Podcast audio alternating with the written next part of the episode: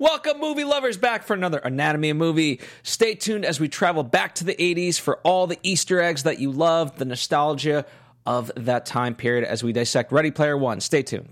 Welcome to Popcorn Talk, featuring movie discussion, news, and interviews. Popcorn Talk, we talk movies. And now, here's Popcorn Talk's Anatomy of a Movie. That's right, ladies and gentlemen. Steven Spielberg releases another movie just a few short months following The Post, and it's Ready Player One. Allow me to introduce Marissa Serafini, Hello, everyone. Dimitri Panos. Hey, movie fans. Hey, folks. Hello. And I'm Phil Svitek. We've got a lot to dissect. So many Easter eggs, so much stuff. But before we do, allow me some administrative things. First off, at this point, we assume you've seen the movie, so therefore, it, is spoiler filled in terms of our discussion. We will be talking about the development of everything, we'll be talking about the story primarily, but then we'll also get into the making of, and especially with something like this, the production, the visual effects, the music, and all that fun stuff. Also, if you'd like to follow along, in our description box, there's a PDF link. You get to click that, and, and it has all of our research, at least what we got, and we're able to pull. So you get to follow along. Did I miss anything? I think not. You said spoiler. I did say spoiler. I did say spoiler. Speaking of the post, you can always see, also check that out. We, we covered the post we did. another Steven Spielberg movie.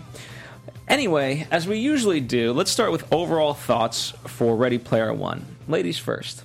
I thought this was a really fun movie. Uh, I'm glad I got a lot of the references because I mean I didn't grow up in the '80s, but um, I do like a lot of the the '80s references and movie references that they dropped here and there. Visually, it was cool. I love the color palette of you know the whole neon lights and and everything that we saw at the Oasis, and there was fun action in between. So yeah, I think this movie had a lot of good balances of a lot of fun elements. All right, Dimitri. Yeah, I mean, I loved, loved, loved, loved this movie. I mean, it brought me great joy from the get go. I was just giddy, and this is the kind of movie that I grew up with, in a sense, that made me fall in love with movies. And as an adult, this is why a movie that I love. Uh, it was just so much fun, and I had read the book um, a few years back.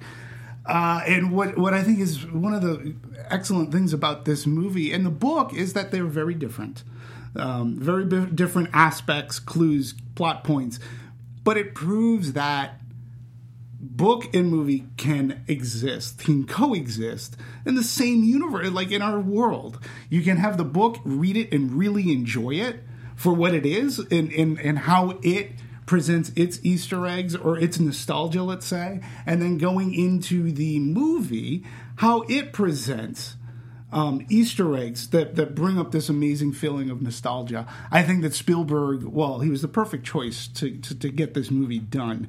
And even to his words, he just wanted to make a movie that would make audiences feel good. And I really haven't felt this good when I left the movie.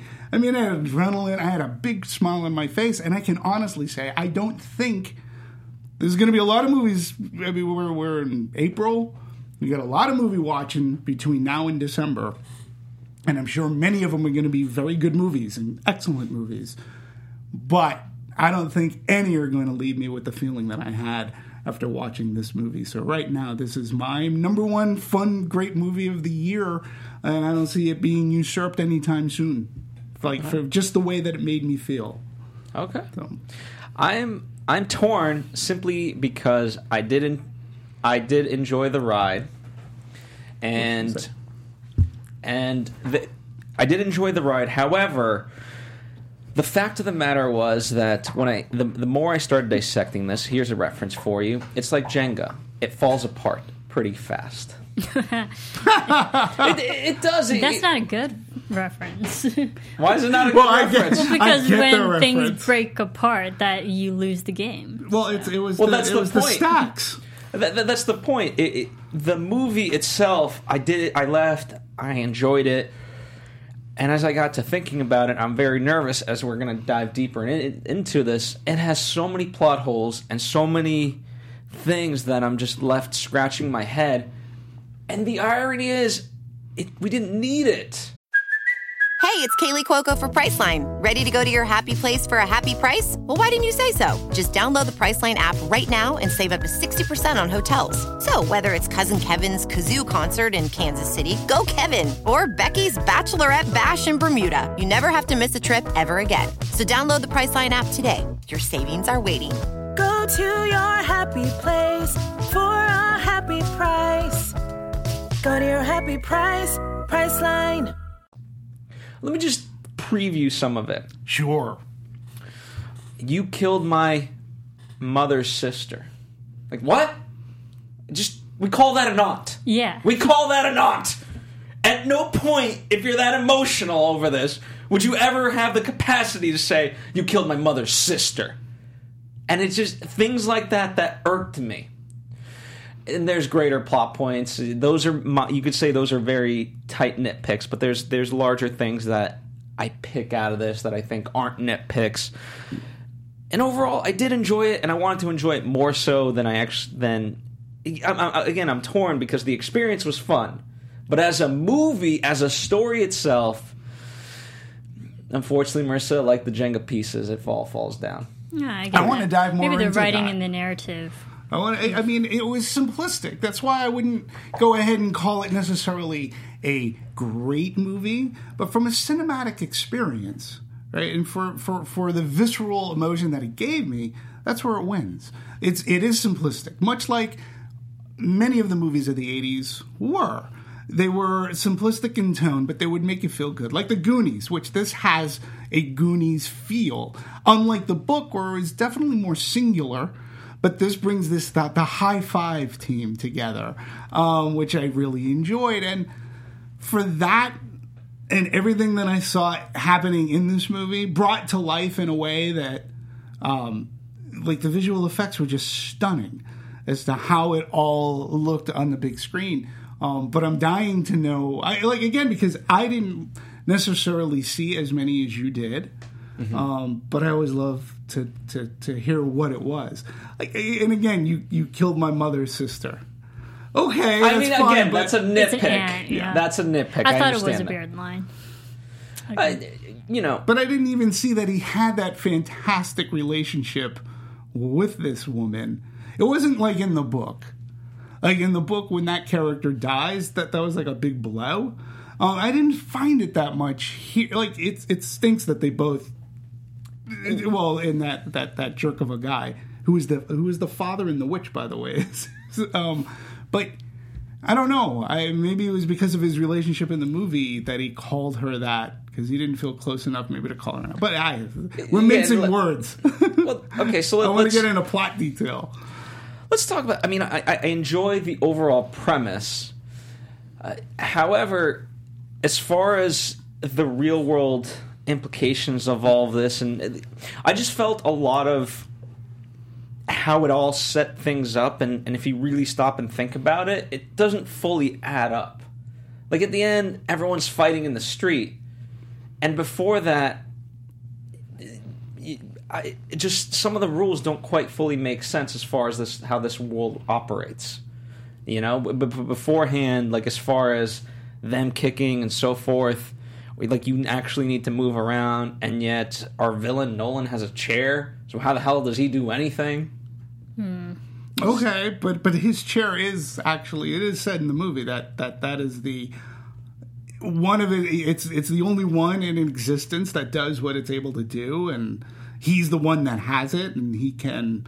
that, Like part of the reason why it is the way it is is because it's the new tech, and it's also for me, anyways. The way I looked at it is instead of being on um, the reverse treadmill kind of thing, now we're getting into less and less like exercise. Now we're just laying down going into the oasis instead of actually exerting any physical activity whatsoever. So we're being more and more dumbed down. Not unlike today with people in their cell phones, walking in the, walking in the streets or driving, looking at their cell phones, not eyes up.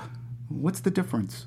Uh, know, so in that machine, that that egg that he was comfortably being able to lay in, then that takes away more physical activity. And the whole thing was we got to break out and, and enjoy reality a little bit more. Tuesdays Marissa, you, so you look off. like you have a lot to say, so I'll let you. Uh, well, like I first of all, I'll preface this whole show that I'm not the biggest gamer. I, I think the most extensive gaming I've done is PlayStation Two, and that was like 10, No arcades? 15 years they're ago. probably not No, I read books. I'm a nerd. Uh, so, like, I don't know much about the gaming uh, culture. Just letting you know that uh, for the for the pod, I think the whole, they did a good job of explaining the whole idea that people are stuck in the oasis because they live a better life. They're better people, or like they like themselves more in the oasis than they do out in the real world. It's like when they go into the oasis, they can't like differentiate uh, like what's awesome and, and real when they get into that world and compared to the reality which is basically crap you know Yeah. and like and i like that they conveyed that message because it's still realistic to today and even though this movie is futuristic and it takes place years from now it's still the universal theme is like we got to get out and enjoy life you know because we're getting away from what's real And the irony of that is not lost on me because uh, Wade, all he's ever done up until then has been in the the, the Oasis. the oasis And okay, I'll just start rattling off my nitpicks, and then Sure, we, we can go. before we go, we have the keys. We, we, we here. No, I the- think you have the keys. You have the we're- we're- keys.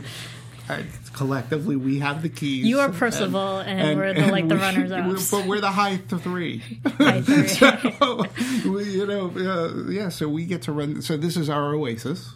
Yes. So, so for those, who explain it a little bit further, because for people who might be lost, of wait, what? The- And listening uh, oh well, there. Um, yeah, these are uh, well, these are the keys that Percival has to get. If you've seen the movie, read the books, these are a little bit more. Uh, uh, these are more more based off of what was in the book or what should be uh, in the book as the as the movie. Uh, there's one the the second key. Um, they're pins. But the second key you'll notice is wrapped in tinfoil, and we'll talk about that when we talk about differences of the book and and the movie, um, because it's a major plot point, which I'm sure we'll get to. But at the back of each key, because they- they are pins, uh, has the quest or the riddle that need be yeah Ah, need cool. be found because it's on the back of the key. So they're pretty cool. I picked that picked these little ditties up at WonderCon uh, last week, uh, which is a good show, great show, and uh, yeah, I figured well we've got to bring the keys in because we you have go. the keys to the Oasis now. Fair enough. They're pretty. So let's talk, let's talk about the premise as far as i- i- it's this it's a hunt to to basically solve a series of puzzles from from Halliday. And that's all well and good. I love the premise. It's Willy Wonka in a sense. Yes. it's trying to Yeah, get to the end of. That's what I said. yeah, I mean Well, it's trying Ernest to get Cline to the has end. said it Yeah. himself. I didn't read the book. Well, you didn't need to. It's very, yeah, it's very Willy Wonka ish, um, and and they make no bones about it that you know we, you can get the keys to the castle, the keys to the oasis, and you get to run it because I can't anymore. Um, so so that premise too that that's a huge nostalgia presence because I don't think there's anybody in this room can't say they don't No. love Willy Wonka and the and that was Chocolate the Factory, the Gene Wilder, right? So Who was originally uh, asked by Steven Spielberg to be Halliday. Yeah. Unfortunately, he turned it down. but as far as like the MacGuffin of all of this, or I, I, I don't know what the right term would be, but it's essentially Halliday is trying to make some sort of amends, or he, he feels regret over his best friend Morrow. And how that came into being, and that was the bow that wraps all this up. I didn't have a sense of their friendship, and therefore it just got lost on me. Like at a certain point, there was too many references, and there they weren't cohesive enough to come together.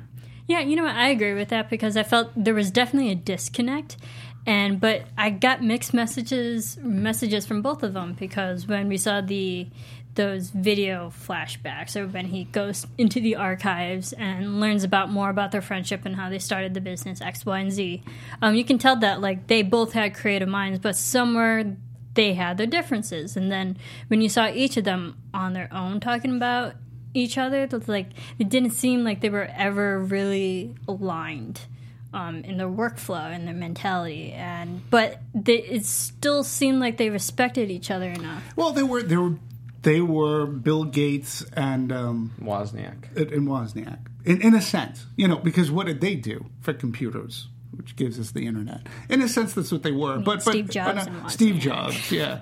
Uh, well, it, for me, it was. But there's also the missed opportunity. You know, there was there was love and romance that that Halliday could have had. It was right there, and he could have had that, and he didn't take his chance. He was he was afraid in the real world to just give the woman a kiss, and he lost her to his best friend. So there was that kind of loss as well. Uh, aside from the ideology, right? Building the oasis he was regretting because that's where people now that, that they're not living a real life. But it was that that love that was lost to me. Um, you know, and I've been on the show before. We've had the conversation about uh, the kiss that Rose put on. Uh, uh, on John Boyer, like I'm the romance guy here. I like romance. I believe that that love lost too was a major part. Teaching Wade, take the chance. Take the chance in the real world because if it ever escapes you, you're going to regret it for the rest of your life. And that was a major regret of his that he had.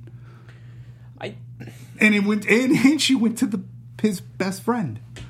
I'm just troubled by it because if he had this, usually, in, in in your dying moments, you have this realization of like, oh crap, what does my life come to? And then you can you, you just have that flash, and perhaps you can fix it, perhaps you cannot. So for him to create this convoluted game and and essentially like the one thing that he was trying to do is people get people out of the oasis let's say well, now he's created this entire thing where people have a, a purpose and a life mission to be within the oasis.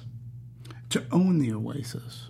It's not just to be in the oasis, it's to run the chocolate factory. It's to run the oasis in a way that he feels that it will go, much like Charlie, it's going to go to the person who has the, the best heart and the good head to run this company the way that he may have originally intended it to be.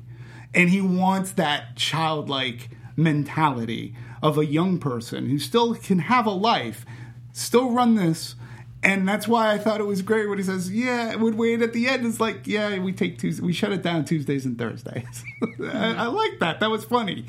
I think that's what the entire goal was, not to further entrench people into the game, but for it to go to a winner with kind heart and good sensibility. Well, all I'm saying is if he had the wherewithal to know that this I want to cha- I want to make amends with my best friend, I want to gear people towards this, then you don't spend years behind the scenes creating this elaborate thing. Instead, you make it more of uh, more known and more in your face. I don't think that the comparison between Charlie and the Chocolate Factory falls down because in some sense it it's not like Willy Wonka at any point was had regrets about the chocolate factory. He just needed to pass it on to somebody else. Whereas Halliday is a to a large extent a, a tortured character and is like, okay, there's good aspects to what I did, but there's a lot of bad aspects and I don't know how to cope with that. it, but it's teaching those aspects. Don't become me. Is basically the lesson. Don't become.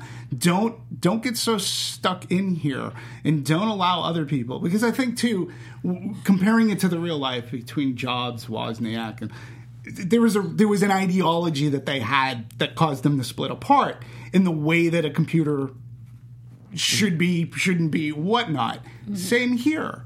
There was there was an ideology, and it's not that they hated each other.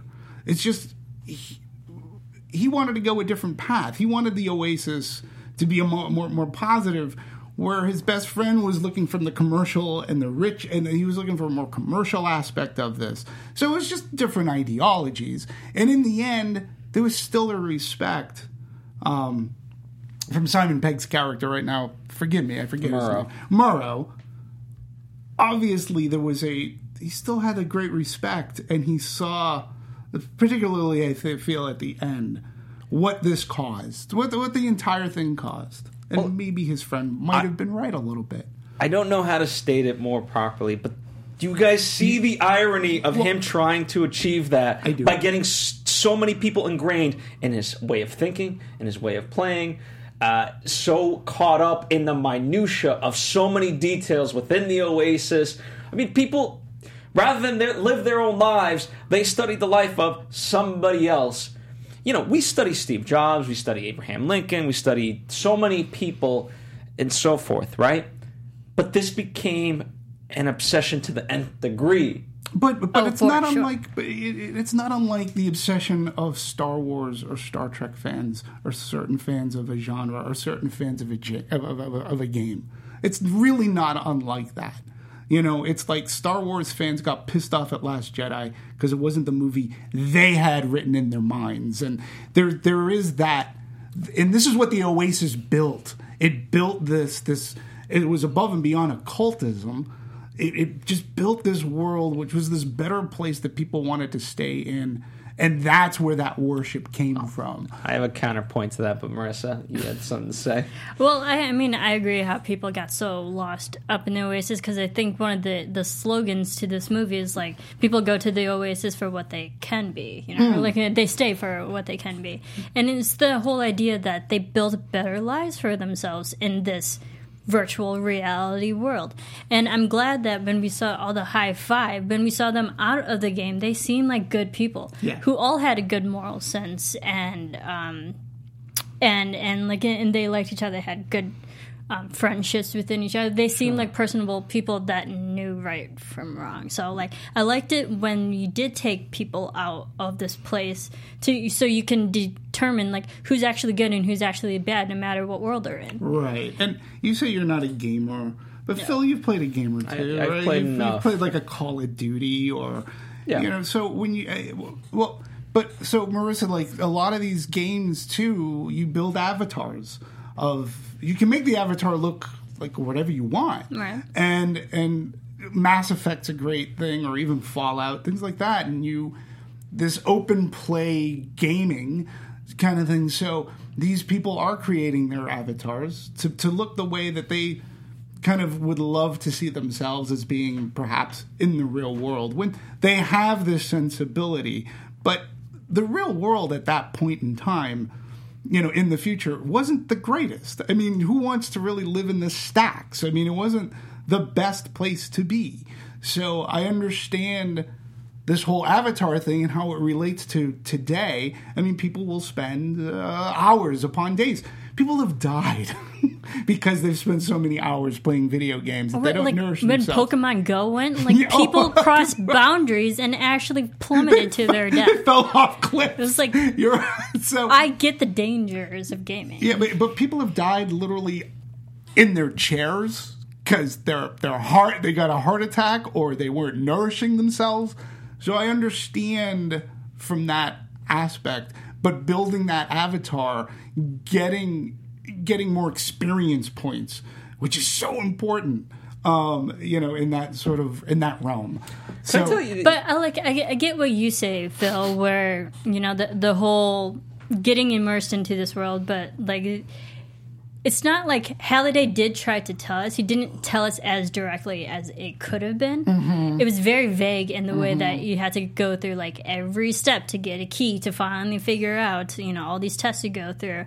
Um, it wasn't as direct as it could have been, and it takes a few people. I mean, we study films for us to actually get the ideology and the messages of like, hey, go out and live in the real world because that's actually better. sure, You know, it's, like be tr- be more true to yourself in that way. Halliday didn't say it as direct. it's the Ferris Bueller. You know, life goes by pretty fast. If you don't stop and take a look at it once in a while, you know, you're missing. You know, I forget the exact quote, but Right. But that was an on the nose, uh, very sort of message. This was, as Marissa said, a very convoluted. I'll, Very big. I'll tell you. So two things. Number one, I think the biggest misstep. And okay, so when, when I think about why I like this movie, mm-hmm, mm-hmm. I didn't necessarily love the movie. I love the idea of the Oasis, and I wish there was a video game. Because I, it's honestly, coming. I really Kinda wanted like to be in the video game afterwards. I was like, "Oh, this is this is pretty cool." I that's the irony is I would have wanted to go into the Oasis and probably escape the life in general, and I'll host Anatomy from there moving forward. But Can't wait to see what his avatar looks like. right. Um, but you know when when Halliday and Wade finally confront each other, and I promise we'll talk about the earlier stuff that leads up because there's there's enough to talk about there. Uh, but when they finally confront each other, it was a pseudo convoluted, for me, encounter. Are you It- talking it- the middle of the movie or the very the end, end, of the movie? the, end, of the okay. movie. It was, it was as if it wasn't quite to the, to the Matrix Reloaded level. And for those of you, if you don't know what I'm talking about, just go see that movie. But in some sense, I was like, wait, what the hell is going on? And and it just wraps it up with, wait, so you're really not Halliday? No. Mm. Okay. And it's like it it just tried to be more than it was. It's at that point, yeah, Halliday's dead. That's just an avatar, just like in any other video game. What deeper message are we? Tr- why, why are we poking at this to try to gain some deeper meaning? And if there is no deeper meaning, why even ask the question? Just to confirm his death? Really? I I was just confused as all hell. Maybe if you guys if you guys can answer that little scene for me, maybe I'll enjoy the movie more. Yeah, and, and I think it was it was hard to understand it because when we actually do see Halliday in his form, whatever you want to call it, um, he's not the greatest speaker. It doesn't seem like he's not. He, he doesn't have social skills because he was always that lonely kid playing video games. He wasn't out in the world communicating communicating to people. So that's probably why his message was so convoluted because he didn't know how to actually say it out loud to people. Um, as directly as it ideally would have been. So it, it might be maybe you just have to. He speaks in kind of riddles, but overall, you know, he there's meaning underneath it. Well, you know, He's not the best speaker. No, he wasn't, and I think too, though uh, that, that was actually a nuance of Rylance's Mark Rylance's performance that I loved because as an actor, again, he he. Um, He's a chameleon. He becomes somebody else. He becomes this hippy dippy 80s guy who plays video games, who's not assured of himself. He has this uh, he has this um, uh, soft set, set voice, and he he has a hard time, I think, connecting. And, and and but I think he's grown enough where he got to the point in life where he figured a lot of it was because of him. He immersed himself in this world where he didn't have it. He couldn't kiss the girl. He didn't have the courage, the fortitude to go forward with that. And it was a woman that he he fell in love with. And that was a regret of his life. If you look at it from from from, from that romantic stance, and he always regretted it. It's not that he hated his friend for being able to take that chance, uh, but he it was a regret. And I think and he, and he realized it was all on his shoulders. It was because of him. He had opportunity. He just never took it. And I think for Wade and whoever was going to win this, he built, he designed this these puzzles so that the person who did win, and it's Wade, he's our hero in this, our protagonist, is going to take the chance. He wants that person to see through research because a lot of it was through research that you're figuring out uh, uh, the puzzles, the riddles, and and the the person who is going to do it was going to put in the work, unlike the company who didn't. They wanted. They just wanted to cheat. Basically, you know, they were going to get it without without respecting the rules in a sense and learning through the process. Where Wade Well, and Halliday company- hated rules, so there's your mistake. well, but they they wanted to cheat, and they weren't going to do the work. To, they weren't going to do the work to appreciate what they're missing in life because they were just going to commercialize it and make those chairs and make life that, that worse was for absolutely ridiculous. That he, but the, the I, I can't wait to talk about the main goal of the the villains is eighty percent ads. But okay, let me let me let me pose this to you guys. If the point was, hey, live life and all that, I the first I, I, I loved visually the first challenge. And it kind of what I appreciated about it was you can look at it on multiple levels, as far as you know regrets about the past because you have to go backwards, uh, also slowing things down, and, uh, and all that. So I appreciated that message, but I think there moving forward, the challenges should have been very geared towards hey, slow things down, stop and smell the roses, love the people you're with, type of things in terms of its message. But as far as that, the second challenge, going through The Shining and then seeing her, like the message was convoluted. And then the third one, But it we're was playing. dancing with the girl. Yeah, but it was so lost in everything else. I didn't. Kissing well, it wasn't lost girl. on me. I mean, uh, to me, that was, and again, that that's a major major schism from the book, but like the shining uh, aspect of it. But that's the way I, you know, I thought it was clear that So what's the gotta third challenge where, where like it's Well, the the- first video game where that has The original Easter egg. yeah, and, and it's like okay, well, how does that how does that really convey this message of uh, you know slow things down, be part of the real world, and so forth? that that was a the the end war, the end game, trying to find this this one Easter egg because again, you're looking at a game that was in its form even today. It's one of the simplest put together games. Life was simpler then. Like they didn't have like video games. All right, then I'll accept that same. answer. So it was it was in its simplest form. It was like this is life in its simplest form. It was one Easter egg. I think that if maybe- you found out, you know, this is it. It's unlike like again a lot of games today. There are it, it, what they do is they challenge the, the the operator to find Easter eggs in the game to find these because you can level up, power up, do whatever. Where this this game was almost like dot matrix for crying out loud. Okay and and you know going back to a simpler time and the games were still fun back then. There was still a challenge to do it. And so enjoy life. Enjoy the game but you know I'll, I'll accept that, so. Marissa. Right. I, I think it was more for like the, the last one with the original Easter egg is sometimes we just overthink things and make things more challenging than they really are. And I, I think that could have been the message because in life sometimes it doesn't have to be as hard as you think it is. Right. And I think it's just like no, enjoy the game. Find like you because it is sometimes just as simple as you think it is. Yeah. That could be it. Okay, fair enough. Uh, I I do accept that answer. I wish it was a little bit tighter in terms of its bow and how it was presented, but uh, all right. Let's shift gears and talk about Nolan Sorrento, the good old villain of of this movie. What did you get? I, I mean, he's definitely over the top. sure No, I don't think anyone can deny that. But beyond that, do you think it worked? What did you guys like or not like about him? Um, I I think Ben Mendelsohn's great, and we've seen a lot of movies with have. him We recently. I think he was good. Um, I couldn't trust. I mean, obviously he he is the villain, but I didn't trust like how smart he was as a villain. Having your password so clearly out in the open for anyone to steal. Not smart. And but he usually had lackeys to do his work. Correct. he he was the person who he had the idea. He wanted to do it but he hired everyone else to do the muscle work so i'm Yep. like how like take away all the ioi people. Take away the big guy who created the curse with the with the orb and the stuff. He's really nobody.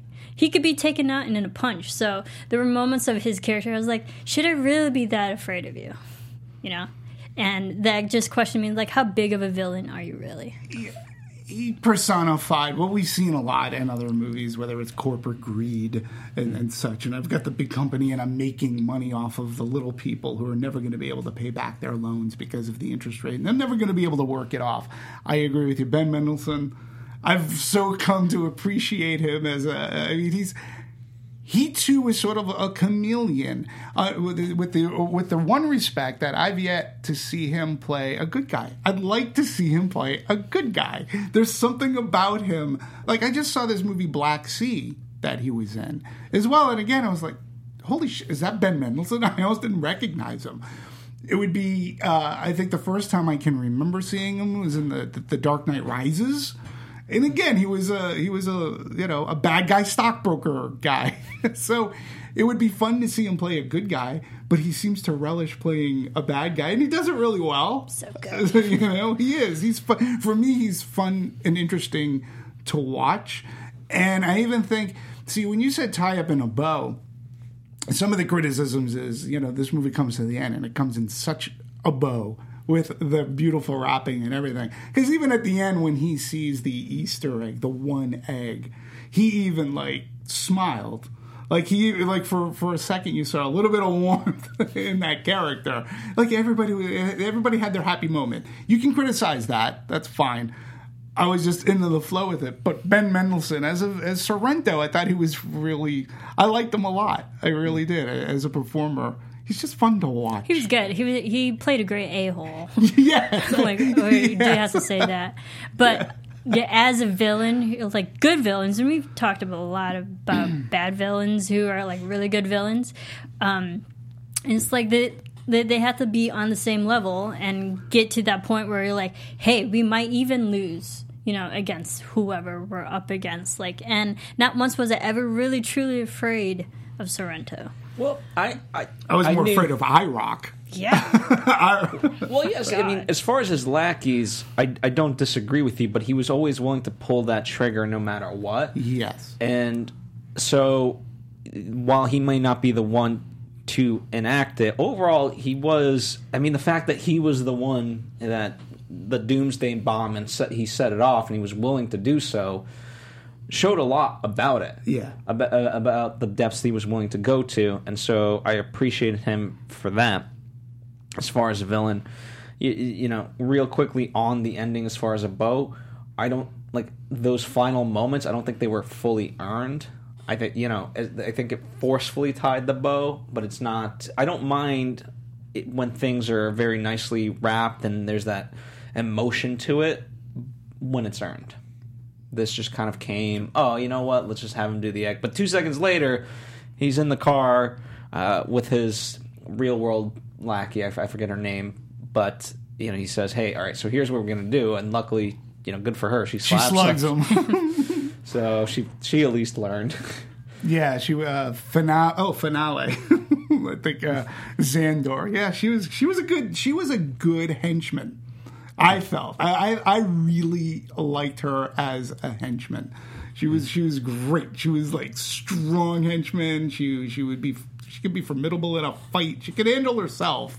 And um you know, she, she she's a good person. Uh, if you're going to be a bad guy, have on your side, because she too could pull the trigger if need be. I felt from her. But you're right. That doomsday bomb, he was willing to blow it all up. If I can't have it, nobody will, and everybody will get will be forced to live in the real world. But nobody learns a lesson that way, and you can't, you know. So but his stakes were high, and I felt that he was a fun villain to watch. In this kind of a movie, am I looking for a villain that's like in Die Hard? Not necessarily. This is a different kind of movie. He was for this movie that that Sorrento is a he's an excellent fun villain to watch to overcome. he's no Hans Gruber. No, no. But he, but I think he could play Hans Gruber. Well, no one Ben could play Mendelsohn. Hans other Yeah. than Alan. But he- um, We digress. as as far as the let's call it the rebellion against IOI. How did you guys think that played out? Because when Wade rises to the mantle of this leader, first off, it felt very Harry Potter esque, where they're like, "Harry, you're a wonderful wizard." It's like, "Oh, okay. Well, apart from not dying to Voldemort, what have you really done?" Right. And as far as Wade, like, yeah, he got the key, but at no point, like, did I think that he was more qualified than Artemis or, or H to really lead the rebellion and have more knowledge of, of Halliday than anyone else. I think Artemis was more qualified to lead. In well, honesty, that is a big difference in the book uh, and, and the movie. Where in the, I think I said this a little bit earlier. The book is a little more singular, where Wade does figure things out, and and let's It's from his like, perspective. fr- it's from his perspective, and let's not. He he is the person that figured out. What if I go backwards? What if I was able to go backwards? You know, he's a smart kid that can figure out the ways of a game to find certain clues, hints, and Easter eggs in a game and a challenge. He's a very good gamer and he has some smarts.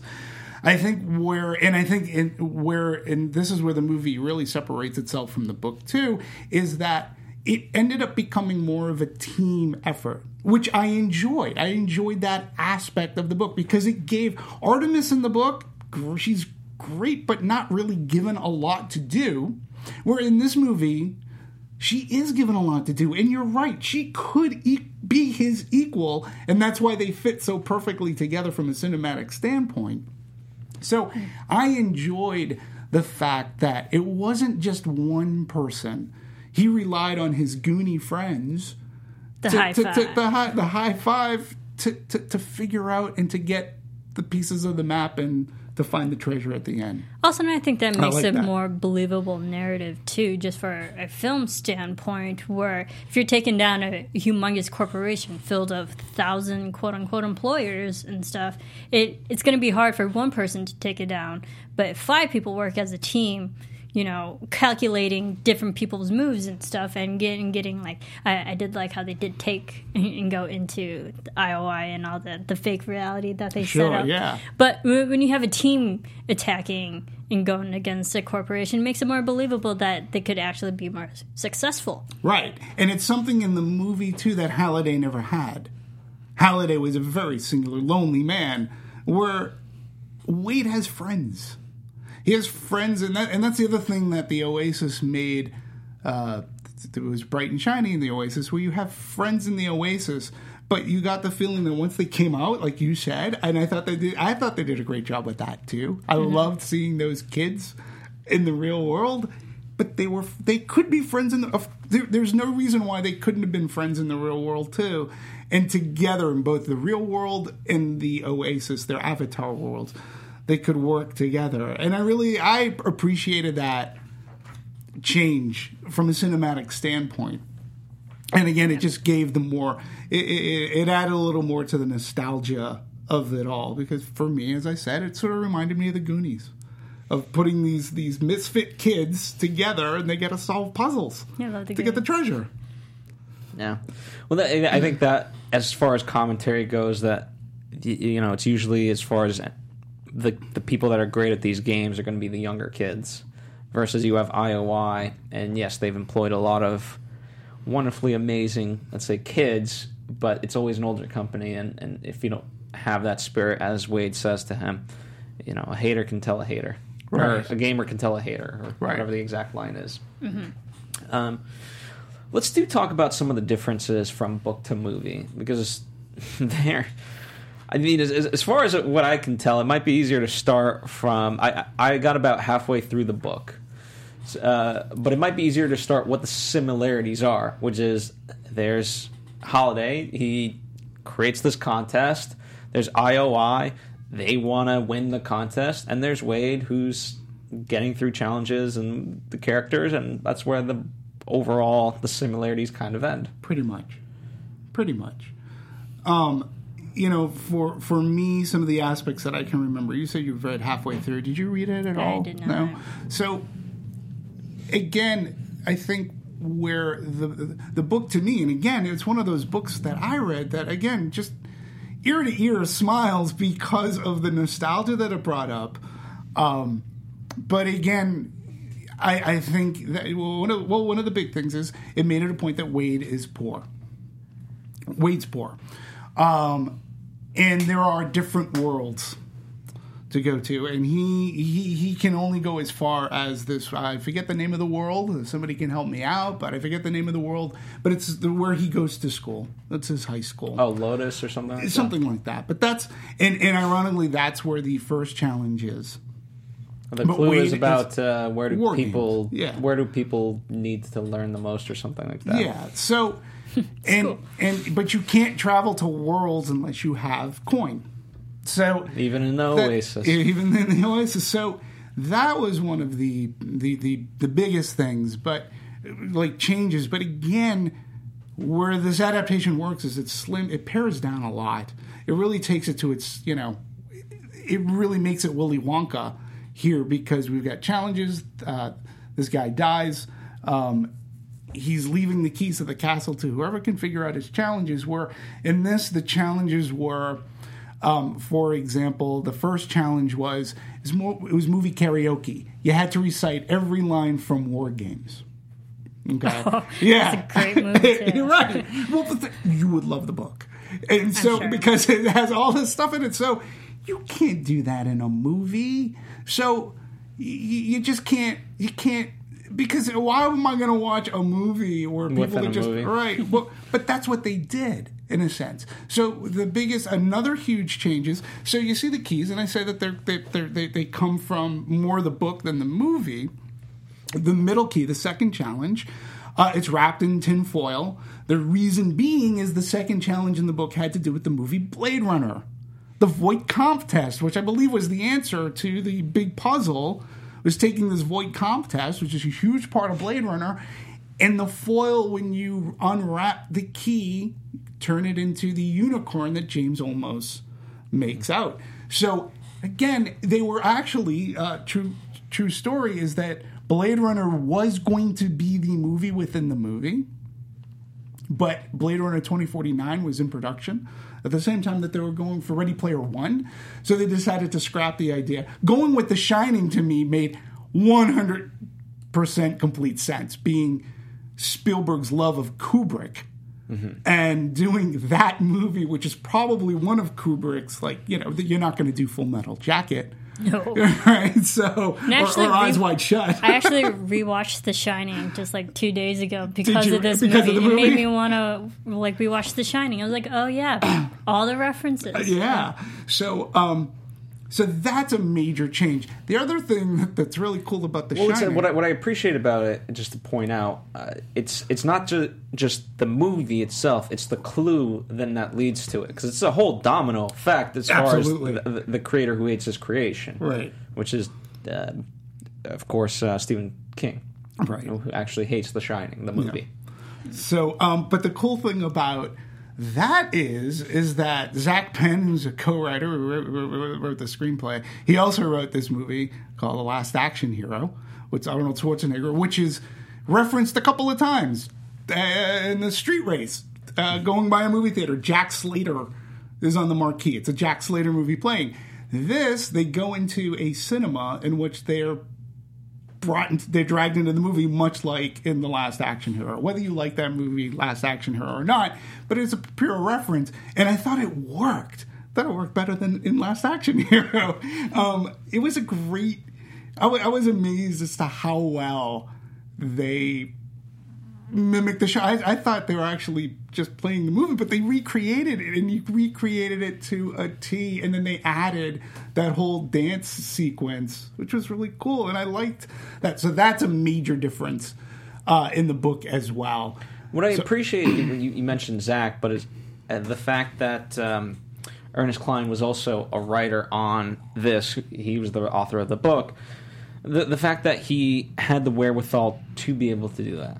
Because a lot of authors, you know, they're like, okay, I got to stick to this. And I think, A, he understood it's a different medium. And, you know, he's he's very well known for writing TV, movies, and, and all that. So he's he's jumped around as far as his writing. So he, he knows well enough and I appreciate it. And I think I appreciate the fact that he not only changed it out of necessity, but also tried to improve upon the book. Yeah, and he wasn't married to his.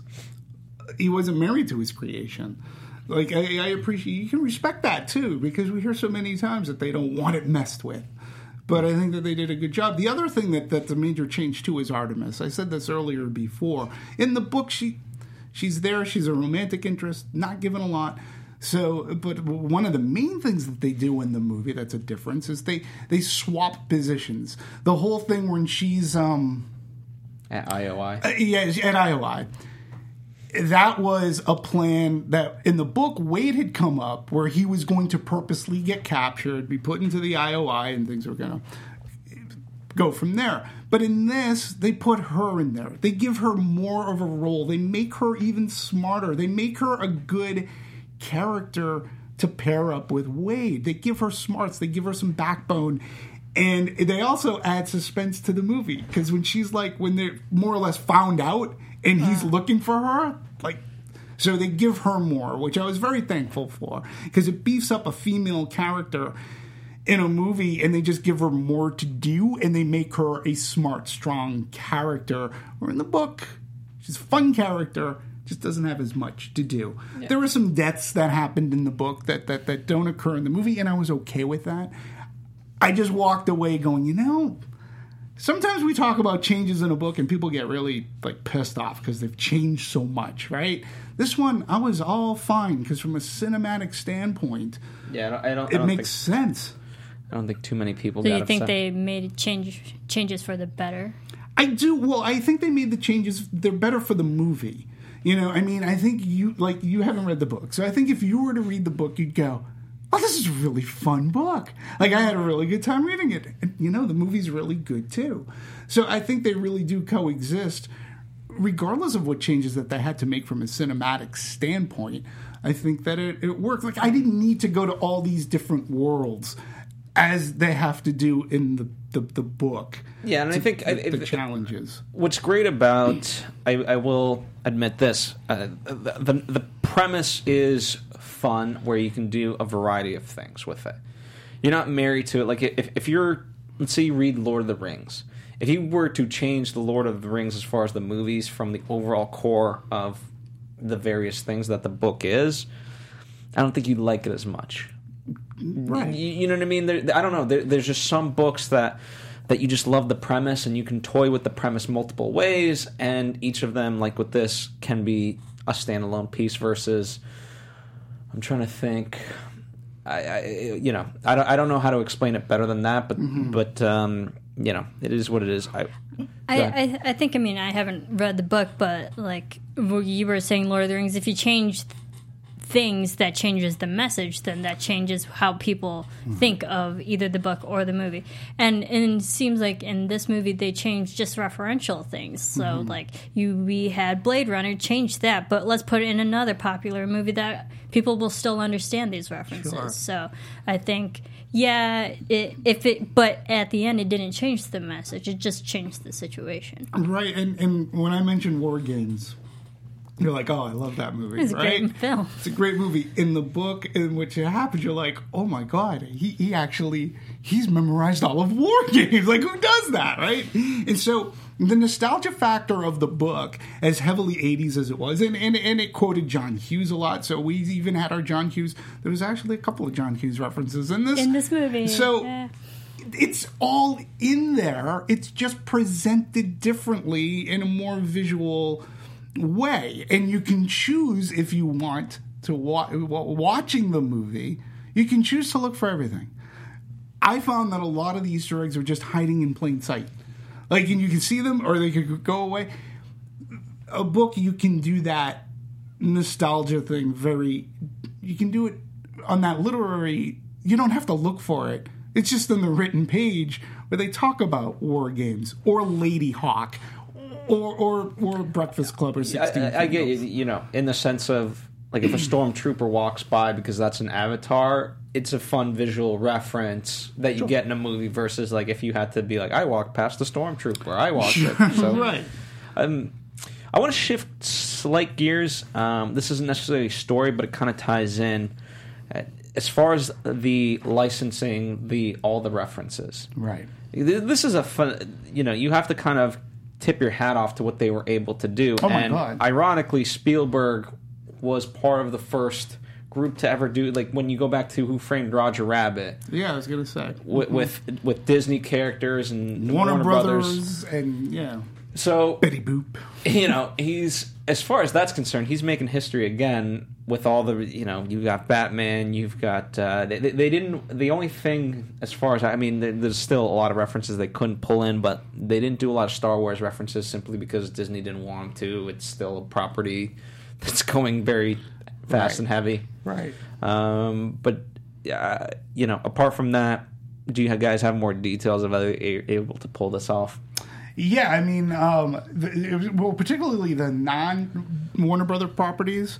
Um, they couldn't just add in whatever they wanted. And uh, so Steven Spielberg was preoccupied with the movie itself, and the burden of getting these rights, all the properties, fell into Warner Brothers team producer Kristie Macosko Krieger, and especially special project supervisor Deidre Bax, all of whom approached Disney, Fox, uh, Paramount, Universal, and various other studios for the character licensing. And according to uh, Zach Penn, uh, Bax, the effort in clearing the rights to each character in the film was so astounding that it's going to be taught in film schools. you know, so, and this comes from, um, I should credit this, uh, ScreenRant.com had a whole breakdown of not only all of the Easter eggs, but how this was done. And they even go as far as saying what wasn't or isn't in the movie.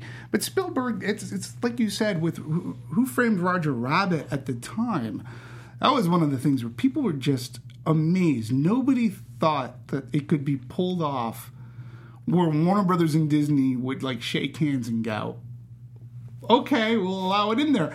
And again, when you look at Roger Rabbit is one of the closest movies that I can compare Ready Player One to because Roger Rabbit broke the mold at that time.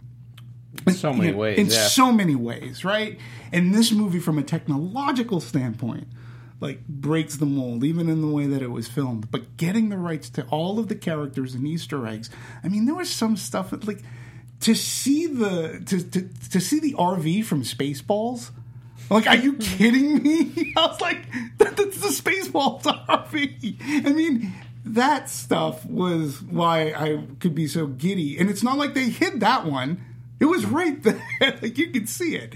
So I can understand Spielberg carries a lot of weight. And, again, I think that's why I think he was the only one that really could have pulled this off Let me to, ask to you have why. that happen. Well, as far as his producing, me like his, his stature, I want to. I, I did ask myself this: if I didn't know Steven Spielberg did this movie, would I know it's a Steven Spielberg movie?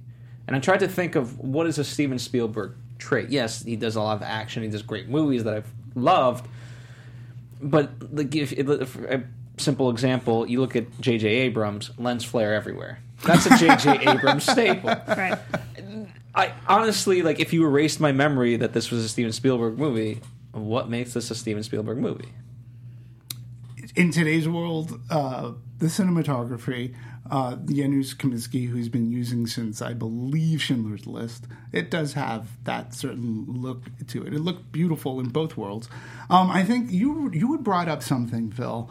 Um, I always remember this because I always thought it was a very astute observation, but this was like podcasts ago where you said something about Spielberg is great at doing um, match cuts. Match cuts. Yeah.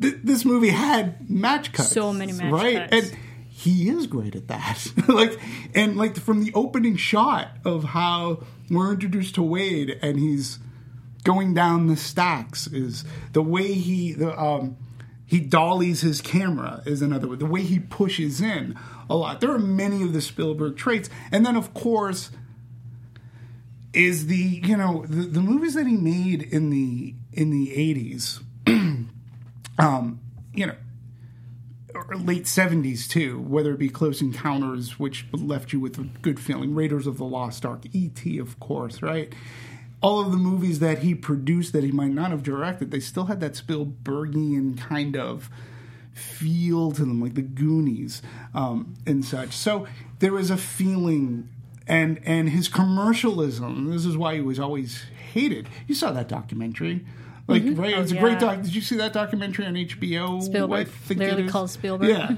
yeah it's it's very solid but it goes into why he was really disdained by the elite um, because he was just making movies that went for the heart um, that that weren't they didn't necessarily have to be deep he made them to entertain and this movie purely doesn't have to be deep but it entertains He's he's good with the sentimentality, Absolutely. feeling that's left at the end of the movie. I don't feel you we really got sentimental with this movie. We got nostalgia, definitely, Mm-hmm. with all the references.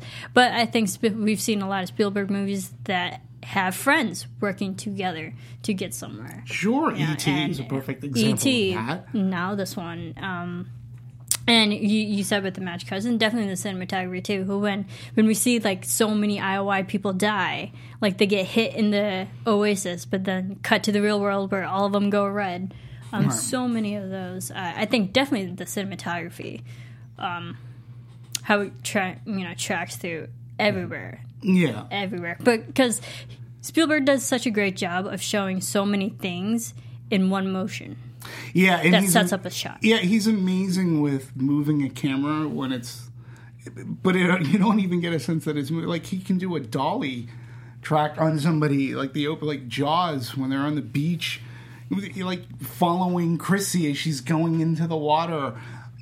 He he has his signature things that he's done. You know, particularly like even you can look at a movie like uh, Saving Private Ryan the storming in Normandy, where you follow one person, then you're following another person, that person goes down. That's like a common, that, that's a Spielberg trait that he always seems to up the ante, and he can do it in a really hard drama, or he can make it in a popcorn movies such as Ready Player One. Spielberg does a great job of always like letting the the viewer, audience, person who's watching, like know exactly where they are in the scope Sure. of the scene, like in the exact location of where, of like who's who, what are they doing, and who's where. Mm-hmm. Um, you you always get that sense of your your space. Yeah. Well, speaking of Jaws and uh, Saving Private Ryan, ironically, Ready Player One is the third hardest movie after those two that Spielberg said he's ever done.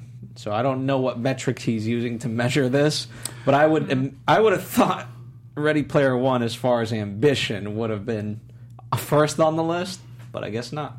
well, Jaws because Jaws of all the with the technical and, and and he he. This he- isn't technical. Well, no, but but, but again, That when was a when you look practical history. thing, yeah, I mean, it was his idea to. Uh, it was his first major motion picture. It was his idea to film actually on the water instead of doing it in a tank, uh, and all the problems that came with nature. I mean, he almost uh, he almost went crazy. He almost quit. He, he almost like called it a day. Um, Saving Private Ryan had its, uh, you know, it had its uh, technical, the storming of Normandy alone. Yeah, I mean, just you look the at how first to do 20 that. Um, I would say Schindler's List. Um, but remember, he did something with uh, Ready Player One that he did with Schindler's List, in which he was actually creating two movies at the same time. He was doing the post. He was doing Ready Player One while he was getting ready While doing the while post? doing the post. And in Schindler's List, he was like editing Jurassic Park. And at least the like the post is a good drama. But Jesus, it's not Schindler's List. Like how you can go from a mindset of Schindler's List and then go, okay, now I got to do a, uh, you know, a, a, a dinosaur movie. He he's genius when it comes to that. Uh, so he was doing double duty, but also what was cool about this is he really immersed himself into this world of, of VR. And it also goes to my point earlier that we're all stuck to our iPhones. I mean, this this thing called augmented reality is becoming more and more popular. Um, Samsung has a VR device. VR attractions are, are showing up at theme parks um, more and more. Sporting channels are going to be doing VR. Yeah, so it's becoming more and more, and and he's had uh, especially VR goggles, whatever you want to call them, headsets, so he could be in the VR world and know where to put his camera. Um, you saw that uh, I forget what movie he was filming, but in that documentary, he's always talking about. He's always thinking, where am I putting the camera? Where's the best thing? And then he's always thinking, almost like chess. He's always thinking of the next three scenes too that he's got to figure out. And in this, he had to be in a virtual reality world where he actually immersed himself in a virtual reality world to try to figure out where what's this going to look like and where do I place the camera so I can get the best action and, and show my and, and show my actors um, it- you know, how the man works is is incredible. Whatever time off he gets, He has an deserves.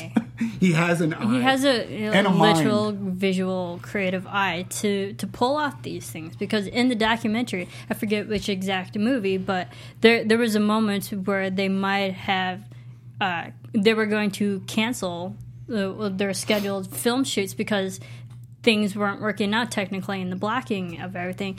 Steven Spielberg took one 20 minute walk Mm-hmm. around the, the location and he came back with all the he's like we're going to place the camera here and here and here we're not going to cancel anything we're still going to shoot Yeah. so like he has the visual creativeness and directing Sure. um, ability to pull things off that other people just don't mentally have that he they don't have that they don't think the way he does Well, you know what's what's ironic about this movie uh, when when we speak about it is he, in a sense, created the franchise movie. For for you know not literally, but for all intent, I mean with Indiana Jones, like Jaws. well, he, like, he, like- I mean, well, he he invented the blockbuster. Jaws Yeah. was it. Jaws was the first was movie, blockbuster. and and th- that was coined because of Steven Spielberg. Um, no movie at the time had gone out as wide on a single day as Jaws did. It changed the world of, of cinematic or, or theatrical. It changed the world of theatrical distribution as they knew it back in the seventies, and then from there, uh, especially with George Lucas, right? Then it becomes yes, the franchise, the sequel pictures. Sequels have always been around, even in the Abbott and Costello days. I mean, sequels have been around for a long time. Universal had every sequel to their monster movies. They're sequels, and yet he's and thankfully he's not done one for E.T. But making Indiana Jones. Um, uh, you know, we're not going to get a sequel to uh, The Color Purple, that you know, or Schindler's, or, or even Saving Private Ryan. I think not all of his movies are sequelitis, but he definitely brought in what is the mega blockbuster. He and George Lucas ushered in this new world of how movies are marketed and how they are distributed to the world. Well, yeah, I mean, part of it is when you look at it. I mean, granted, it was a pre-existing property, but it's interesting to like. It's just refreshing when you bring in a new property that isn't Marvel or Star Wars. yeah right? Agreed. Uh, right? agreed I mean, and that's what sort of kind of. This is a movie. Ready Player One is a movie that, had it been the 80s, the references would have been completely different. But this is a movie that would have been released on Memorial Day. This is a movie that would have been released Memorial Day or in June. Just so like it started the summer Right. It would have been the kickoff and it would have been the high that that's the big ticket event to go to, right? Now it's released in March. And, and don't get me wrong, I think they had a good date to try to get the, the, the, the most in, but I asked myself, why isn't Ready Player One? I- you know, I watched some trailers last night, movies coming out in August and, and such, and I'm like going, how is this movie? Like, how is Ready Player One not a summer movie? It's not a summer movie because, as you said, we've got Marvel movies, we've got Star Wars movies. they're out They're hard the to summer. contend with. And You've got yeah, Spielberg's Jurassic. Well, it's Yeah, not his, but well, right. technically he's still a producer yeah, on he's a it. producer. Jurassic World Jurassic- Two yeah. is in the summer, so, but, you know, how does Ready Player One? I, I, again, it, it just I like the date that they picked only because of whatever competition was was was around it. But this typically would have been under regular circumstances a summer movie. Or, or maybe even a Christmas. Like this is a kind of movie that would be released during Thanksgiving. supposed to maybe be. even yeah. yeah originally it was supposed to be in December of 2017, but but thanks to star wars Yeah. they didn't. coming And instead, they released the post. So completely. but also sense. the post had a lot of recognition for nominations and, Sure. and that was definitely an academy award contender so it makes sense this one maybe for definitely for visual effects and cinematography and sound editing. Yeah. sound yeah, absolutely. I mean, again, I don't see this to be like you know, even though it would be my favorite picture, I'm gonna be best picture. But I, you know, again though, I would see no reason if you have ten slots. Again, why can't a movie that sort of makes you feel good fill in a 10, 10 slot? Like, I No. just don't- Greatest Showman. Come on. It That a could have been the of plot holes. that but- could have been the tense. yeah, it's, it's just um, again, it. it uh, I don't mind the release date, um, but this was this this used to be a blockbuster that you would see in the '80s because it would be giving you something new and fun to go to the movies for. And this is what I, I don't under you know we can get at a box office, but why did this movie only make what- whatever it made uh, in its opening. Like this could have, this should have made more to me, anyways. So it, you know, but and we're already touting that that that the next Avengers movie is going to open, open in its first three to four days, two hundred million dollars, two hundred million dollars in its opening weekend. So we are driven by superhero franchises and, and Star Wars. Well, let me ask you guys. I want. I want. I want to kind of ask you guys this: the the idea. You know, is, it, it may not be a franchise yet, although we can certainly talk about the possible sequel that's being talked about. I do want to, as far as the self-referential stuff. You know, part of people loved Force Awakens because how much of it, it reminded them of A New Hope, and when you look at the first Jurassic World, it made a lot of money because it reminded them of Jurassic Park, the first one. Uh, the people disliked Last Jedi because it was something different in the Star Wars universe. I'm trying to think of other examples and so forth, but is there are we too reliant on nostalgia for nostalgia's sake to drive these factors as opposed to I mean, you know, just make something so make something original on its own? Yeah, I think we are. I think our generation is so used to growing up with franchises and always having another movie to look forward to because when we see in the sequel or the the third one whatever it's like you already you, you already have something to go back to to reference to understand something Sure. and I, I think yeah what makes jurassic world and uh, force awakens so good because they already had references from the first one that they understood and acknowledged and appreciated this one maybe not Yeah, this one I think is just done a little bit differently. Although it, could be a movie that you know might have been released in the '80s because it just has the feel. This this self refer this referential these Easter eggs. I mean, come the book was very much done that. The the book was done as an I was a product of the '80s. These are the things that I watched, and I was a geek and a nerd, and I loved movies uh, and video games, and that's where Ernest Cline. If I can put him in a Will- Willy Wonka-ish kind of world, I'm going to write the book. Now, however, I will say this about uh, you know your your question from a book standpoint, where I loved Ready Player One. His follow-up book was a book called Armada, which is basically a retelling of Last Starfighter. The book itself even says uh, within the book, it's like Last Starfighter.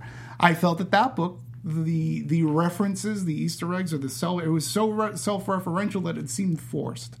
It wasn't as easy flowing as as uh, the book Ready Player One. I found here that it wasn't necessarily forced. I found it very fun to see certain things, and if you want to hunt for more, you can. But I found it it was nostalgic from a time that many people just love.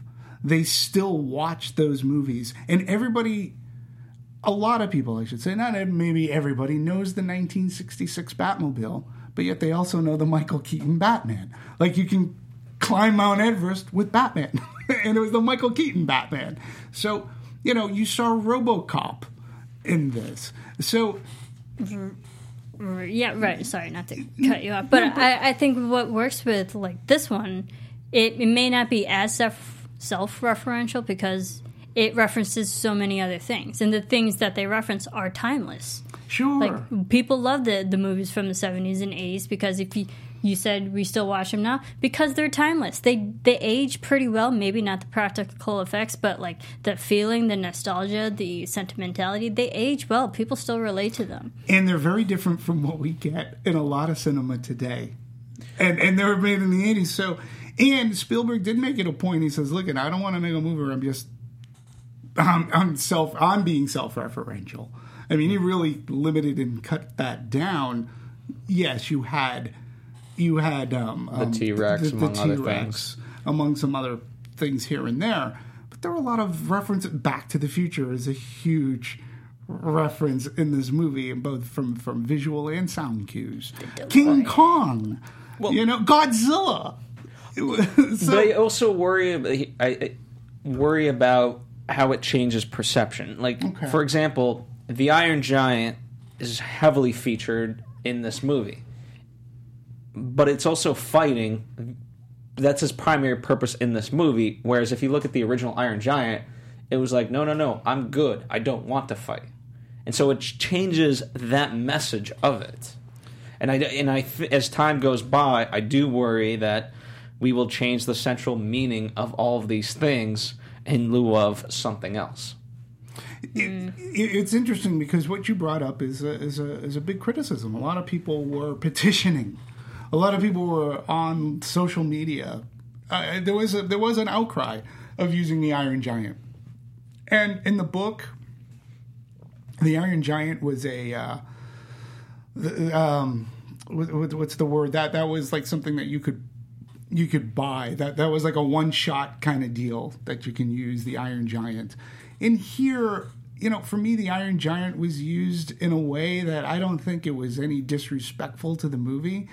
I love the movie. It's a fantastic movie to watch. Iron Giant's Uh, a great movie. It's a I think- great movie. I think it's like the Iron Giant. The also the message like when the Iron Giant quote unquote fought, it was because he was protecting He's the protect- kid. yeah. And so Iron Giant fought in this film because he was protecting the high five. I mean, it makes in a way to it me, makes it made sense. It didn't. It didn't bother me uh, for for the for the outcry that happened. I was like, Mm-hmm. "J- just take it easy. You know, one thing that I read about this movie it just staggered me. I had to. I tweeted about it. So somebody actually called this movie elitist. Like elitist. What the hell are you? How is this movie elitist? Like to what end? And again, it just goes back. It's like, and, and then and then there was another article that said the Easter eggs in this movie ruined the movie. I go, that same person would never say anything about the Easter eggs that happen in Marvel movies. Which, admittedly, I'm not. good. I would get more Easter eggs in Ready Player One than I'm not well versed in the Marvel universe, and sometimes I find out about Easter eggs because I read about them. But whatever Easter eggs I find, they don't ruin my enjoyment of the movie. And it's like if you're gonna pick on Ready Player One, you should pick on the Marvel movies well before that because they've been doing it a hell of a lot longer. And at least these the, these Easter eggs they, they didn't bother me. They, they were fun. They were part of the fun for me, even though I didn't catch all 150 million or whatever that was. Let let me ask you guys that, there's speaking of criticisms, there is this notion that this rewards a certain type of fan culture and saying there's um, one is better than the other. Now, also, right? I, I'm correct in saying Ernest Cline also wrote Fanboys, so he's he's, he's in the fan world. And Fanboys, that's a fun movie. it really is. I actually really enjoy that. That's a that's a very enjoyable movie. yes. But do you a do you buy that criticism? Do you? is that- I mean, does it reward a certain type versus another?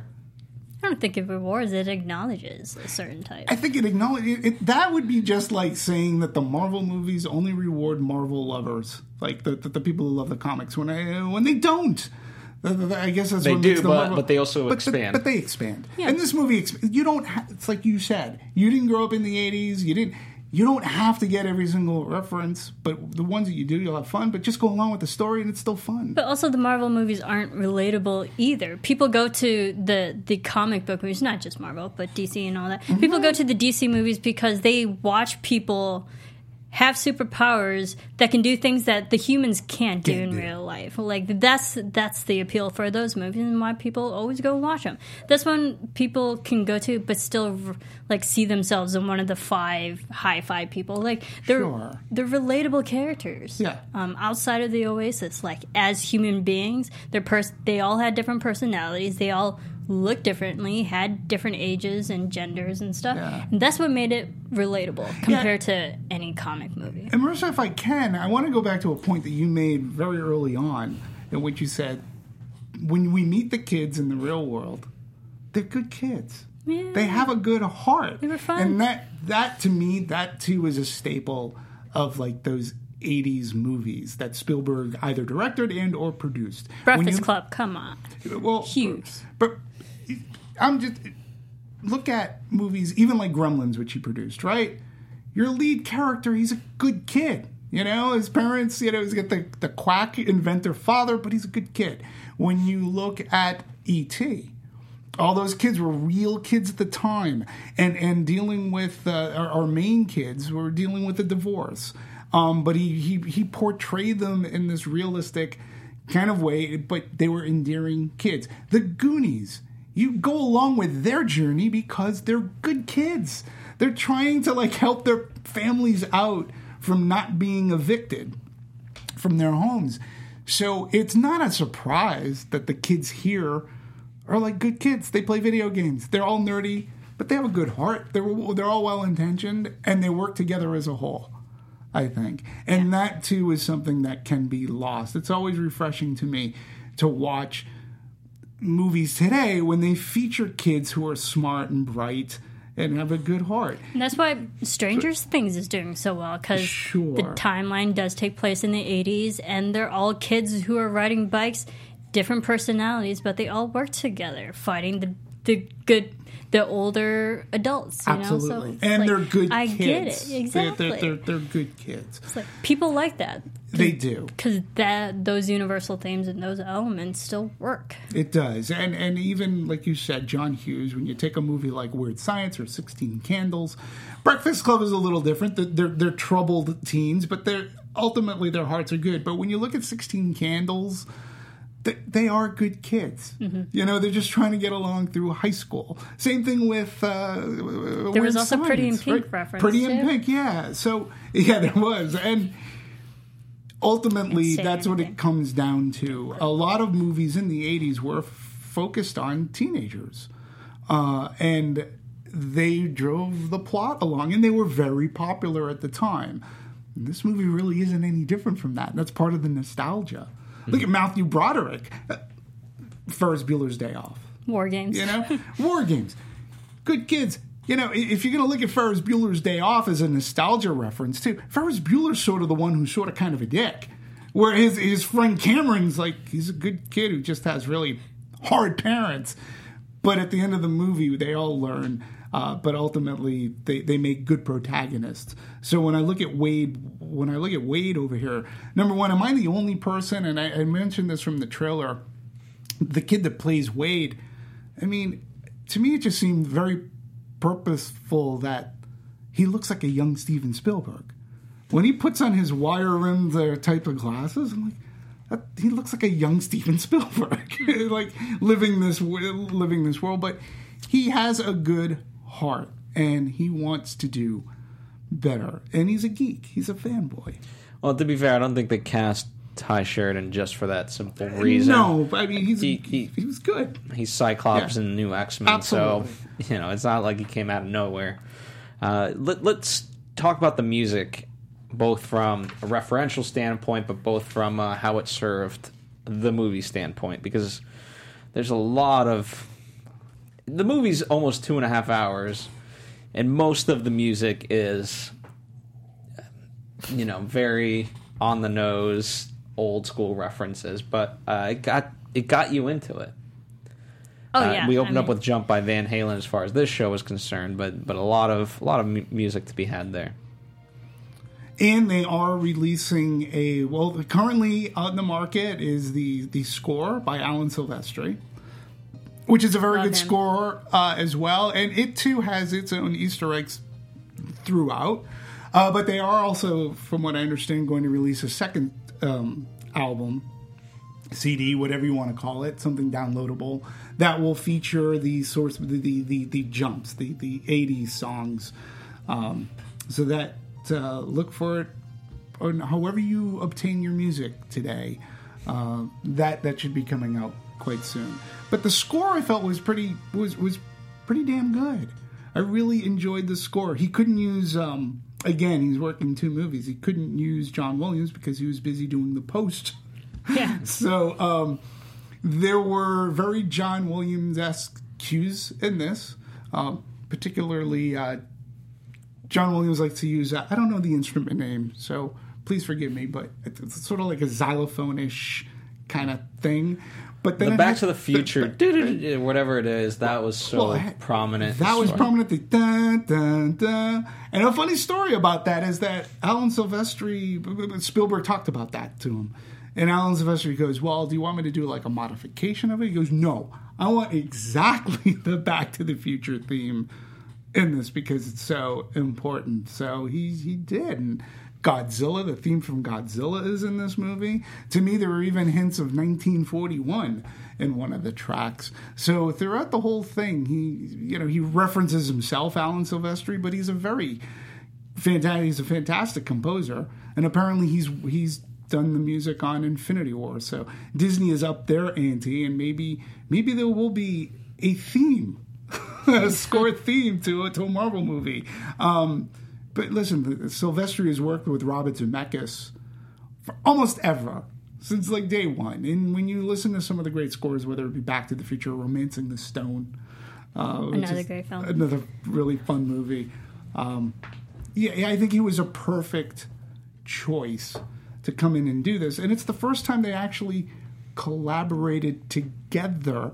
Even though Silvestri worked on movies produced by Steven Spielberg, never one that he directed. Yeah, and then they definitely know how each other works in, in that way in the creative collaboration. Also, just the, the diegetic music on screen when we Sure. had, you know, uh, uh, Staying Alive. I mean, I mean that was great. I mean, we had like Saturday Night Fever and, and all that. The the whole jump, which actually goes with the theme of taking the jump, taking that leap. Yep. Um, and also there was I I loved the the Cameron Crowe reference of "Say Anything" when they put up the the boombox when they all were charging uh, IOI. I was like, yes, brilliant. Um, so like even the the diegetic actual n- notable soundtracks that we know Yeah. they were they were used very well. very well and very smartly and i didn't feel anything was forced like you know and it came you either noticed it or if you didn't and if you noticed it you go oh my god i can't believe they put that in there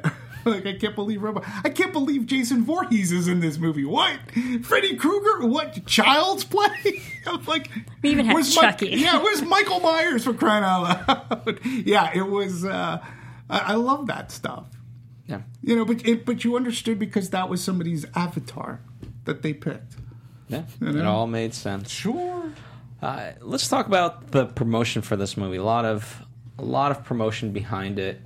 I didn't notice until after I had seen the movie, but as far as advertising the kids, I, from a story perspective, I realized, oh wow, they're really spoiling a lot here. Because it reveals the, the, the for the first half of the movie, let's say, you're not really supposed to know the rest of the characters and their true identity. Sure. Yet in the advertisement, it reveals exactly who they are. You know, luckily I didn't really pay too much attention to that. I got lost in everything else. But uh, so I'm glad because for me it was a fun experience to learn that Artemis was not indeed a 40 pound man, uh, or sorry, a 40 year old overweight man versus uh, H being Olivia Cooke, yeah. so, something you know uh, i think that was a lot of fun and i i am a little i'd be curious to to know for those of you who the poster it did spoil some of those things how you felt about that because i think it, it does a disservice unfortunately Um, I like I, I can understand why you say that. For me, not really a disservice because it, it actually helped me because sometimes when when we watch animated movies that are like just strictly animation, throughout the whole movie, if you don't know who's who, you're always wondering who the heck voices this character, and it does take you out of the film. So I think for me personally, it helps. Bless you. Bless you. Bless you. It helps enhance um, the viewing experience. I'm a big fan of Olivia Cooke, and Yeah. I also, you know, I watched all of her movies for years. So, and I know Ben Mendel- Mendelsohn was in it, and I knew Spielberg made this film. So, like, there was already names attached to it that made me want to go see this film. Not for their avatars, but for who they are in the the film world. Right. That would make me want to put my butt in the seat. You know. Yeah, it didn't. I mean, maybe because of you know familiarity of knowing that when they cast Olivia Cooke, they said that she was going to be playing Artemis. So it's like, oh, okay, perfect. You know, fantastic. That's a great role for her, um, and it really was. You know, I didn't know that T.J. Miller was going to be playing this IROC character. He was he was fantastic. I got to tell you, I love the. I love the little kid who was uh, he was the short round of this movie. He was. I mean, I you thought know, the right? exact same yeah. thing. Philip Phillips Howe played Sho. Sho. Kid was hysterical. What? Totally just because short I'm round. 11 years old? Yeah, he's short round. Come on. And, and I don't mean that in a disparaging way. I mean short that round's really, awesome. I really mean that in a, in, a, in a complete loving kind of way. That kid was great. He was. he was hysterical. Um, but all I felt all of the kids too Um, they, they were just really. Once you got to know them a little better, and and they each had their quirks, so you were able to pick them out better. Like they didn't fade into the background. Um, you know the the. The, the kid who played Daito was really awesome too, and he had his awesome powers.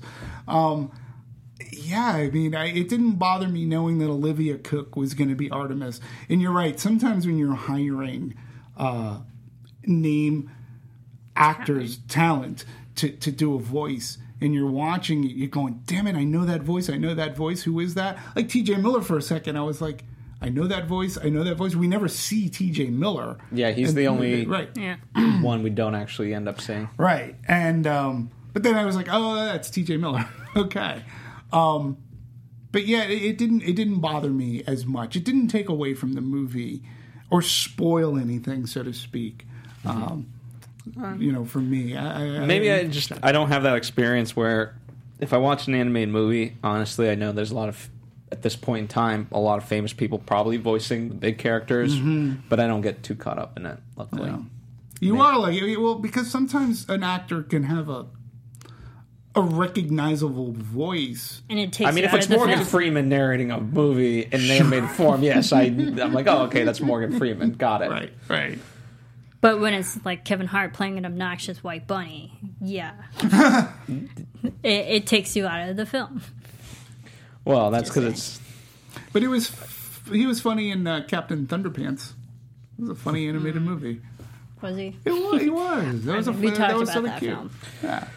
All right. Well, let's let's talk about uh, reception and numbers. Uh, overall, A minus in terms of cinema score. So doing fairly well. I think it's going to have a lot. Of, I think it's going to have some legs. Sure. Um, you know, Infinity Wars comes out fairly soon, but, but enough End of this time. month. Yeah. Enough time in between where there's a couple horror movies between Quiet Place and Truth or Dare coming out. You got. Uh, is it called block? It's just called blockers. Blockers. It's not called, I call it cock blockers. Right. What it really should be called because it is. Um, so you got, you know, I think I think it has sustaining power. Sure. You know, and it was released. It was an interesting time to release, uh, albeit I think to a to an extent it worked to their favor. It was released on Easter weekend, but what they did was is they Is opened the it irony? on a Thursday. Is there is there irony in that you're searching for Easter, Easter eggs on? Easter? I think there's coincidence because we know it wasn't originally supposed to be come out on Easter. So Yeah, and I think when they were picking a date from a marketing standpoint, you can tie the two. tie the two. But what they did was is um because historically speaking, Easter isn't the best time necessarily to release a movie. It is one of the, You the lose your high holy. Well, yeah, well, you, you do. I, I mean, no joke. Friday you and lose your Sunday, Catholics. yeah. They're Friday and supposed to stay in A- a- of the whole weekend. Absolutely, it's a high ho- holiday, uh, holy holiday for the Catholics, and Exactly. you can lose a lot of business on Friday, um, and you can lose a lot of most people. Easter is not typically unlike Thanksgiving or that time period in Christmas. People don't go to the movies. The, the, their family and they're they're they're, they're chowing down because they've just fasted for. You know, thirty days, or you know, however long you fasted. So 40. 40. Sorry, I was off by 10. so it's not typically uh, the best time to release a movie. However, what they did was there are some vacations going on, and they actually technically released it on a Thursday. So you're able to get, well, they had the Wednesday night previews. You open on Thursday, and then you're playing into the whole weekend. Um, you can get a half decent Saturday gross, but again, a lot of the Catholics Saturday night they're going to drop a little because they're going to church, um, and it's still it's still happened to do fairly well, um, depending on how well. I mean, when you're looking at the four days, it was I think it was in the the fifties when you looked at the four day gross as opposed to the three day. Um, but currently, it's you know it's doing okay. I they have to sort of kind of be happy from a global perspective as we talk global numbers. I just wish it had done more. You know, I- I just think that we we are sadly in this world where you know we, we talk now about Infinity War making two hundred million dollars three weeks prior to its coming out, where Ready Player One three weeks to it prior coming out, people were already saying it was going to be a dud. They were saying it was going to do like 30, like it was not even going to open. It exceeded expectations to it to an extent, and it's doing huge overseas. But I don't know. To me, this is a movie that should have that I had hoped. I'm not going to say should have. I had hoped was going to do more en masse. I thought people would go out, but who knows? Going into this weekend, weekend now that Easter's over, it's Greek Easter. I'll go to the movies. Uh, you know, We'll see. I think, I'll have lamb, and then I'll go to the movies. I think between word of mouth and repeat viewings, I think given the amount of Easter eggs this movie has, and it is, you know, there's so few that there's certain movies that we talk about that you just have to see on the big screen. This, if you want a fun experience, it deserves to be seen on a big screen. oh, absolutely. Right. And I think this film, because they packed so much in, it is literally impossible to see everything all at once. Oh, I agree. And they purposely made this film t- so people can go back and pick up the things that they missed. Absolutely. So, yeah, there's just there's too much on screen. The- Not in a bad way, but in a good way. Yeah, and, and the car, the the, the the the race. My God, that race! That not only do we see it, what was brilliant about it, so we see it one way, You see it another and then way. we saw it, and, and then we like, yeah, they, they sort of kind of do that, like the Chicago, the, the mm-hmm. lower ground, and and and he's going backwards, and then like when King Kong sees him and he starts, I mean, it was just the way that it was realized. Again, special effects wise, Awesome. should nominate nominated now. Mm-hmm. You know, I mean, we're going to see a lot of movies with some good special effects, but these were stuff that this is stuff that I've not seen in a movie. You know, I mean, Tron did some big things back when it came out. This is so expanded within that world and this augmented and virtual reality. It, it, it really was fantastic. It, it built upon what James Cameron did with Avatar you know and i didn't you know I, I didn't want my people in the oasis to look like real people i liked that they had their own character like oh i went with buckaroo banzai today like that was great you know and they didn't have to look real But yeah, and even like Percival, like you can understand he's human esque form, Sure. but he was still cartoony in a way where you, you believed he was an avatar. yeah same thing with artemis Yeah. you know, it's fun Well, as we wrap this up, uh, there could be a potential sequel. Uh, you know, Ernest Cline has said he is writing a sequel to the novel. So whether or not that means a movie as well, well, you know, there's there's conflicting reports. I don't have an official thing yet, um, but I, you know, to a large extent, I it'll be interesting to see what they do with it, especially from a villain perspective, because they have to they have to kind of change completely what the goal of the sequel would be. I would So- definitely see the sequel because if we got our main high five back, absolutely, because they all lived in this movie. Yeah, I mean, I would read the book. you know, I'll, I'll read the book. Um, if we don't get a sequel to Ready Player One, it is self-contained. It's Yeah, a I- beginning, middle, end, and, and that and that works too. Uh, it would be hard to find a director, maybe outside of a J.J. Abrams ish person who really um, idolizes Spielberg in a good way. I mean, Super 8 is an homage to Spielberg movies of the 80s. Um, but, I, you know, and I just don't know who you find to, to, to give the, you know, the keys to the DeLorean to at this point. Well, I think. Uh, I mean, who knows? The, the, the early kind of people that they were looking at were Robert Zemeckis, Matthew Vaughn, Peter Jackson, Edgar Wright. So you could go try that well again, or I mean, to me, once you've established the things, no different than Marvel, find some up and coming directors and just say, "Hey, here's the script. Go, you know, go make that movie." Yeah, you, you absolutely. The one thing though, and, this is a difference between the '80s and, and today. There's people who are directing the Marvel movies. They're very talented casting crew. Um, I'm not disparaging, but what else are they doing? Those directors. I mean, they're so locked into these franchises, right? They're so locked in to do this. Back in the day, Spielberg could do a Color Purple or an Empire of the Sun, or he'll go back to doing another Raiders of the. Lost Raiders of the Lost Ark movie, an Indiana Jones movie, it can go on to other projects. They're not locked into doing the one thing for 20 years. Um, and that's a that's a major difference. And that's what makes Spielberg who he is today, much like it makes Martin Scorsese, um, Francis Ford Coppola, who directed musicals as well. So all of these directors were had a versatility that they could take risks on. Some of them didn't work, many of them did.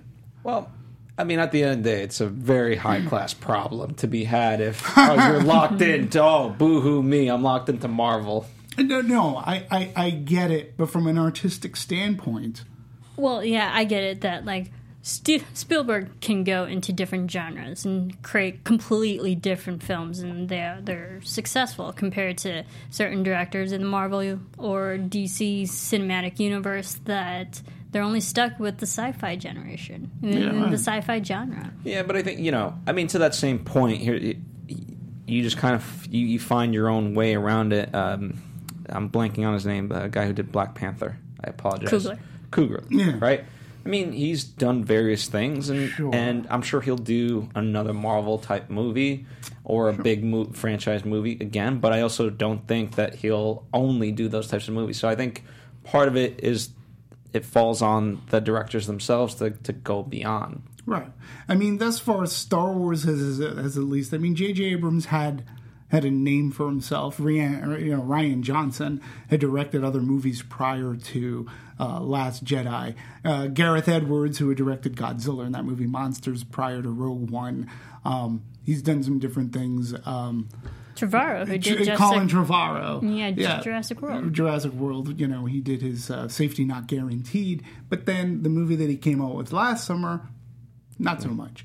But, you know, it, it, it does, I guess, depend on the director. But with Marvel, it really seems that they lock them down. I mean, Han Solo is being directed, well, co-directed by Ron Howard. They brought him in. He's a, you know, the guy's directed a few movies too. But what I'm saying, a you few know, Oscar-winning movies. I mean, part of it, it it's twofold, right?